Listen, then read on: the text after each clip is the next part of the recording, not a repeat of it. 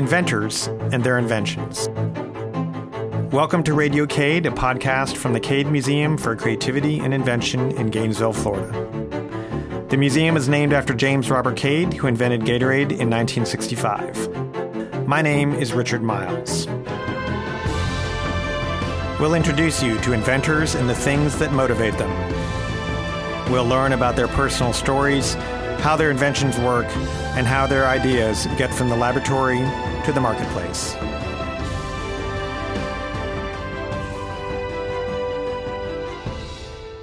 It's all rigged, or is it? Specifically, how does one go about detecting bid rigging? Here to help us understand are Jim McClave and Tom Rothrock, the inventors and developers of computerized tools to see who is cheating and who is not. Welcome to the show, Jim and Tom. Thank you. Thank you. So let's start out, uh, Jim. I'm going to ask you what uh, what exactly is the technology uh, that you have developed and, and are using? Uh, explain it to me, who really doesn't know that much. I took one college statistics class, so I, I kind of know, uh, but not really. So, so assume that our listeners don't um, have a deep background in statistics. Fair enough. Um, our invention consists of uh, software, computerized techniques, statistical techniques that looks for patterns or trends to suggest that companies may not be playing fairly, that they may be rigging bids when they submit prices to government agencies to do work for them. So it's it's basically software that makes a difference, shows a difference between competition and lack of competition. So uh, typically, if a, a, government agency or public entity puts out a project to bid, they're, they're going to get all these bid documents, and so the the concept here is that all those bid documents get fed into a program and then the program looks for anomalies or uh, you know is there is there a parameter or range for each one of those numbers? And that's how it essentially works. Is it more sophisticated it, it, it's a little more sophisticated okay. in that if you're going to look for trends you really need historical data. Okay. So rather than just looking at today's bids we're looking at maybe five or even ten years worth of bids and again um, try as hard as they might if companies are cheating it, it doesn't look like competition so there are patterns that show up. Sometimes they're trying to hide it, but I see. Uh, we we figured out ways that that look uh, around the corners and into the nooks and crannies and find uh, these patterns that suggest bid rigging. Um, so uh, I saw a great phrase, uh, I think one of your company documents uh, about administering statistical justice. Uh, who came up with that? That's a great phrase. Uh, it was probably one of our PR people. Uh, Tom and I tend not give to that, brag about what we do; we just do it. Well, but, give, give that guy a raise because I mean I, I, like it. Statistical justice. I so, like it too. Um, so Jim, you started the company in 1977. Tom, you joined a few years later, but um, uh, Jim, what gave you the idea? Uh, you're you're a research, you're a professor, um, and so it's always an interesting transition I find from academia into the business world. Did you all wake up one day in 1977 I'm sick and tired of being a professor. I'm gonna I'm gonna start a business, or how did it work? Uh, actually, I loved teaching, um, and uh, I got the chance from our department chairman in statistics to do some consulting, and I really liked that because it was basically teaching. And the university encouraged us to do it, but we had to keep records, and that's the sole reason I founded uh, Infotech. As far as getting into our invention and the business we're in today, you should ask Tom because it started with him. So, Tom, uh, who found who? Did did Jim come looking for you, or did you hear what he was doing and decide to get involved? After I finished my PhD, I had several consulting opportunities with the Florida Attorney General's office. They were interested in looking at public procurement in the state of Florida to determine if they were getting good prices on things that they were procuring. And they collected a lot of data and wanted me to analyze that data for them, but they also wanted to use the University of Florida's computer system since it was freely available to them. And one of the people working in the antitrust unit had had Jim for a class and raved about how good he was and asked me if I would be willing to partner with him on this project. And so I came down here on one rainy February night, and he met me at the airport, and that started our relationship that has lasted now uh, 41 years. So, did you have that core insight from the beginning that, um, or, or was it suggested to you by the the what uh, what office was it in the Florida state government? It was the antitrust unit Antitrust. Of, of, of the attorney general's office. So did they already uh, suspect that bid rigging was going on? I mean, it's not exactly a new thing, right? It's been around for centuries, but did they already think that there was a path of a statistical analysis path to find it, or are you the ones that sort of said we? they weren't sure. They weren't sure. Uh, okay. the connection there is, you know, I did my PhD dissertation in Missouri at the University of Missouri on statistical methods to detect bid rigging. Ah, that was the topic of my thesis, and one of the my student friends there took a job at the Attorney General's office, and he sort of sold them on the idea that they ought to be looking because it is fairly prevalent. And so they decided to bring me in as a consultant to help them identify areas where there might be problems in bid rigging on what they were procuring. Wow, that's uh, usually it's you know professors helping students, and now in this case, a student helped a professor, right? Sort of by Yes. recommending. Um, uh, okay, we're going to talk about Infotech as a company a little bit later on, um, but first, I'd sort of like to hear about your background. It's always fascinating to me, sort of what what are the early influences in, in careers and and eventually. Um, you know your inventions. So Jim, let's start with you. Are you are you from Florida? Are you from the South? Uh, you know, where'd your parents uh, end up, and, and what were some of your early influences? I uh, no, I'm not from the South. I grew up in um, Eastern Ohio, uh, right across the river from Pittsburgh, a steel town. Um, and uh, mom and dad uh, grew up there as, as well. They were high school sweethearts. Um, so my early days were uh, in a pretty tough area. I had a love from the beginning for science and math. My dad was an entrepreneur, so I think and I loved solving puzzles. That was my big deal as a kid. Uh, I remember they would buy me these books of puzzles, and and so I think uh, that sort of sort of launched me on the on the path that I ended up on. And were you a good student, Jim? I mean, I, I was back then. The report cards had two sides to it. One had the grades, and the other had comportment. and and on the grade side, I was always great. On the comportment side, there were always some U's for unsatisfactory. I, I was a little talkative, I think, and too much energy. and so did your your parents just focus on the grade side, or did they immediately flip it over to the comportment Uh, side? they, they they encouraged changing those U's to S's, but I think they were happy with the grades. and Tom, how about you? Where where did you grow up, and, and what were you like as a kid? I grew up on a farm about 50 miles west of St. Louis. It was a 300 acre farm run by my uncles, and I lived, uh, you know, right next to the farm uh, with my grandparents and, and my mom, who was divorced. Uh, you know, working, and she would drive into St. Louis every day, so I'd be there with my grandparents and my uncles, and they sort of taught me a lot about working on a farm. I did a lot of chores and, and activities like that. And sort of the one hallmark there is the town had a population of about 100, and they had one school with one teacher for eight grades. So I went to a one room schoolhouse, and as a result, I wasn't a very good student. Uh, because not much education really took place in that environment. So I struggled a bit when uh, my mom remarried. And we moved to St. Louis, and I struggled a bit, sort of getting acclimated to uh, you know real education and the school environment. So um, both of you went into a, a field that is uh, you, have to understand numbers, not just understand them, but sort of really uh, like the whole process. Do you remember a, a point anywhere as a in middle school, high school, college in which you just there's something about numbers that fascinated you? And the reason I ask is uh, we have a daughter who's an actuary, and uh, she just she likes doing things like taxes or, or balancing a checkbook or things like that. It just sort of calms her down. I'm I'm sort of the same way, by the way. Did do you remember that uh, sort of just feeling comfortable around numbers at any point growing up? What I remember most is that math came easy, and I loved it. I, I loved the puzzle solving part of, of math problems, and um, so I think you know it's just always part of my DNA, right from right from the beginning, uh, from the time the teachers would hold up those cards with the two plus ones on it, and uh, uh, you know to advanced calculus, uh, just was something that was always uh, uh, always, always fascinating to me.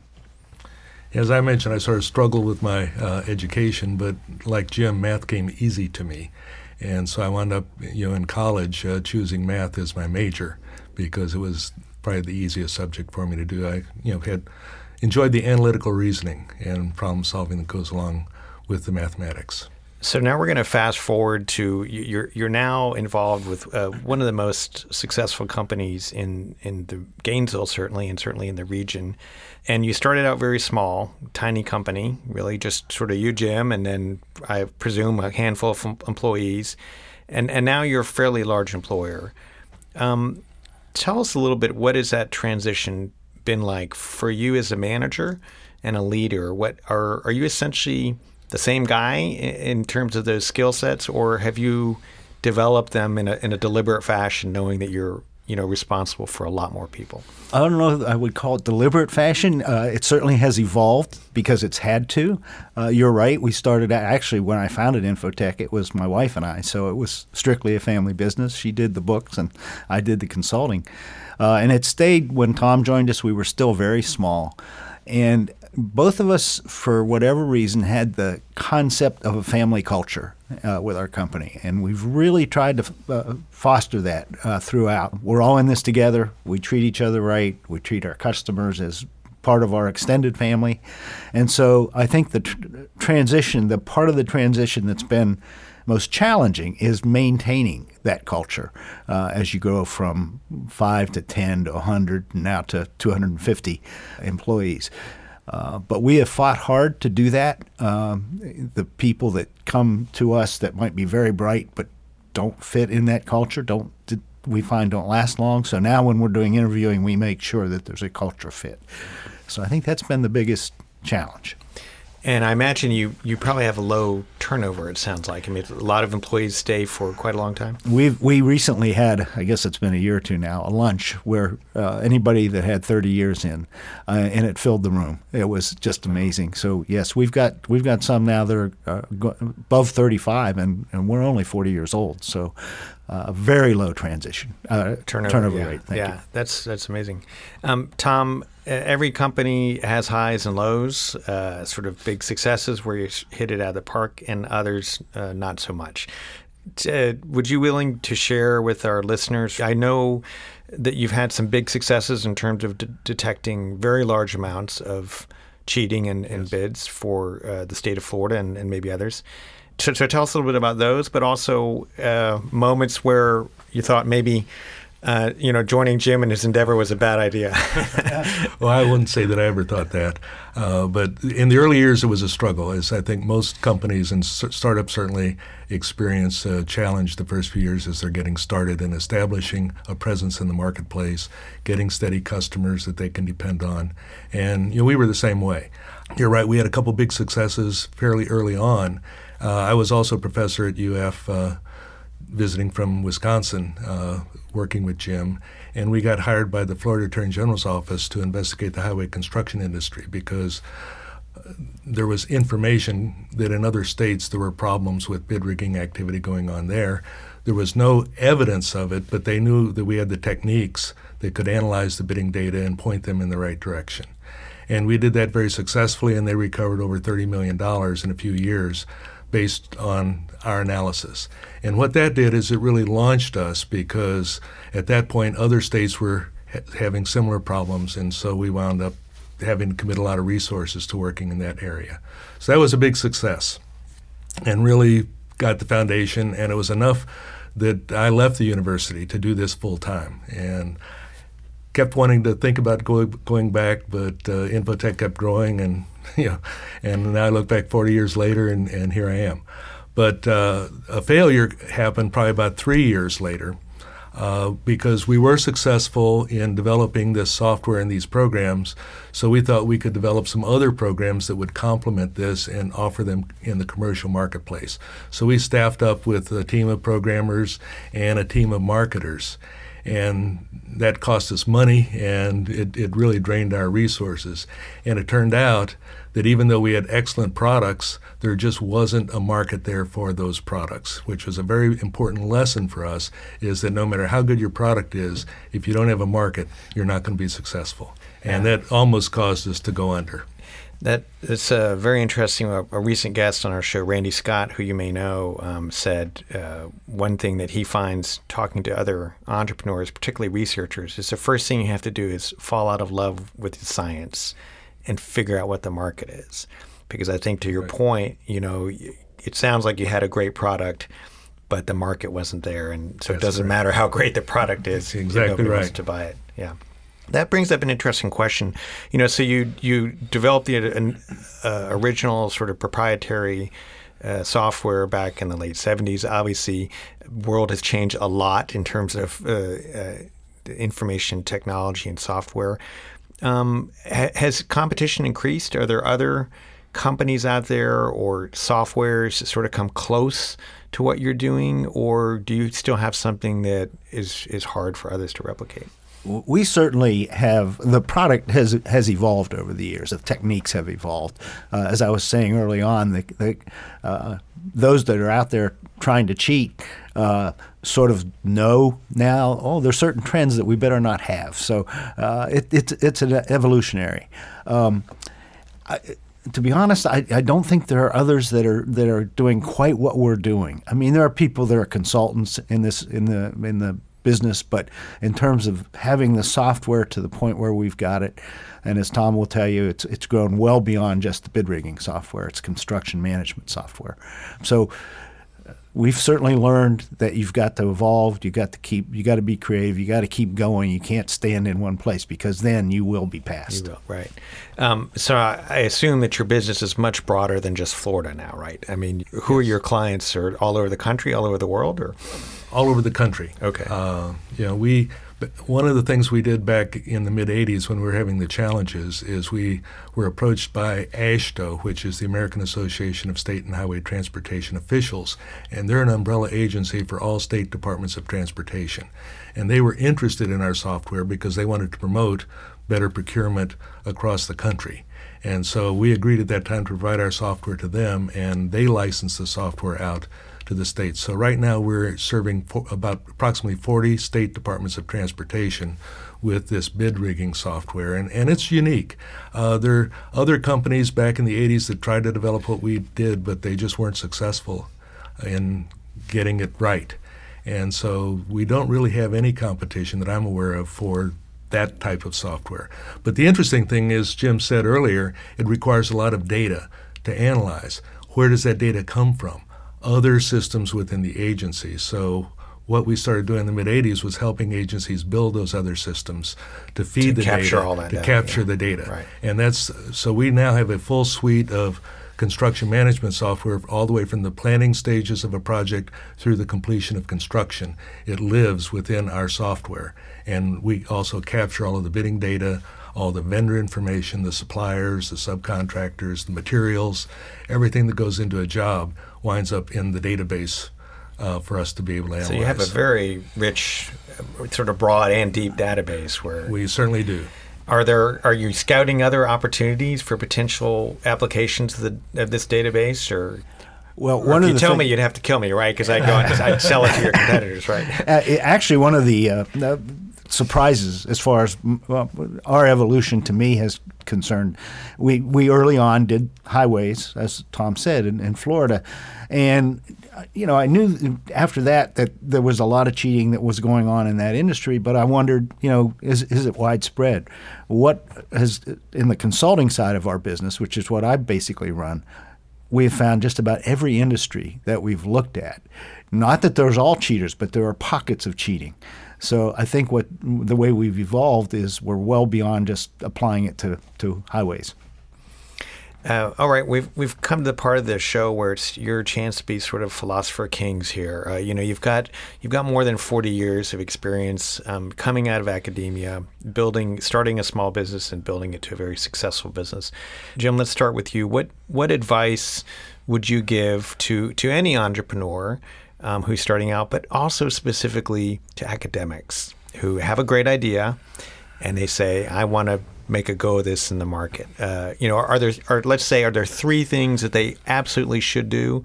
And and are there three things or any number of things they should definitely not do? Well, as far as what they should do is, it, the, the, there will be a certain level of anxiety overcome that fear. Go for it. Uh, I could go on with trite expressions, um, but but uh, you know, chase your dream. Assume that your idea is really a good one. It may not be, uh, and and that's sort of the the other side of this. Expect the fact that there will be you can call them failures or dead ends uh, along the way, but chase your dream. You know, go, if if you love just being teaching and doing research, that's fine. But if you've got an idea, uh, let expand on it. Mm-hmm.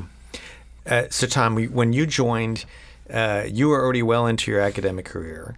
Um, and you said you were approaching 40, right, when yes. you joined the company. So this was your 38. So uh, if you had failed, you couldn't have just gone and slept on your mom's couch, right? You had a family by then, and right, so it's, it's, a bit of a risk for you, which I think describes a lot of academics at sort of nearing the height of their careers and then they decide to sort of give up their day job, so to speak. And mm-hmm. what was that like for you? Uh, and then is that something you would advise if you saw yourself today in, in the form of a professor? Would you tell them, "Yep, do it"?